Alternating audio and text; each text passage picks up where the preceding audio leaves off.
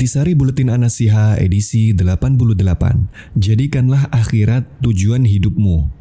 Kita hidup di zaman di mana manusia berbondong-bondong menjadikan harta benda dan kekayaan sebagai tujuan kehidupan. Beribu-ribu jam ia korbankan, berjuta-juta uang ia keluarkan, aturan-aturan Allah dan Rasulnya ia langgar. Kesemuanya itu hanya untuk memenuhi hawa nafsunya, menjadikan dunia dan seisinya sebagai tujuan kehidupannya.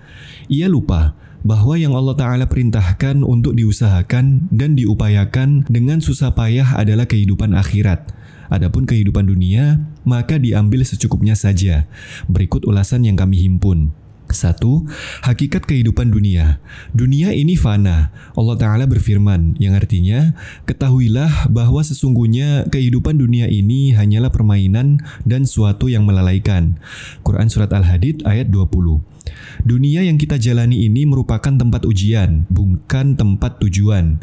Allah Ta'ala berfirman yang artinya, Maha suci Allah yang di tangannya lah segala kerajaan dan dia maha kuasa atas segala sesuatu, yang menjadikan mati dan hidup supaya dia menguji kamu. Siapa di antara kamu yang lebih baik amalnya? Dan dia maha perkasa lagi maha pengampun. Quran Surat Al-Mulk ayat 1 dan 2. Dunia ini Allah peruntukkan untuk orang-orang kafir dan bukan untuk kaum mukminin. Nabi Shallallahu Alaihi Wasallam bersabda, dunia adalah seperti penjara bagi orang beriman dan menjadi surga bagi orang kafir. Hadis riwayat Muslim. Hakikat kehidupan akhirat. Allah Ta'ala berfirman yang artinya, sedang kehidupan akhirat adalah lebih baik dan lebih kekal. Quran Surat Al-A'la ayat 17. 3. Berbahagialah bagi siapa pun yang menjadikan akhirat sebagai tujuannya dan merugilah bagi siapa pun yang menjadikan dunia sebagai tujuannya. Allah Ta'ala juga menetapkan bahwa pahala seseorang yang beramal lalu menjadikan akhirat sebagai tujuannya maka akan dilipat gandakan. Allah Ta'ala berfirman yang artinya, Barang siapa yang menghendaki keuntungan di akhirat akan kami tambah keuntungan itu baginya.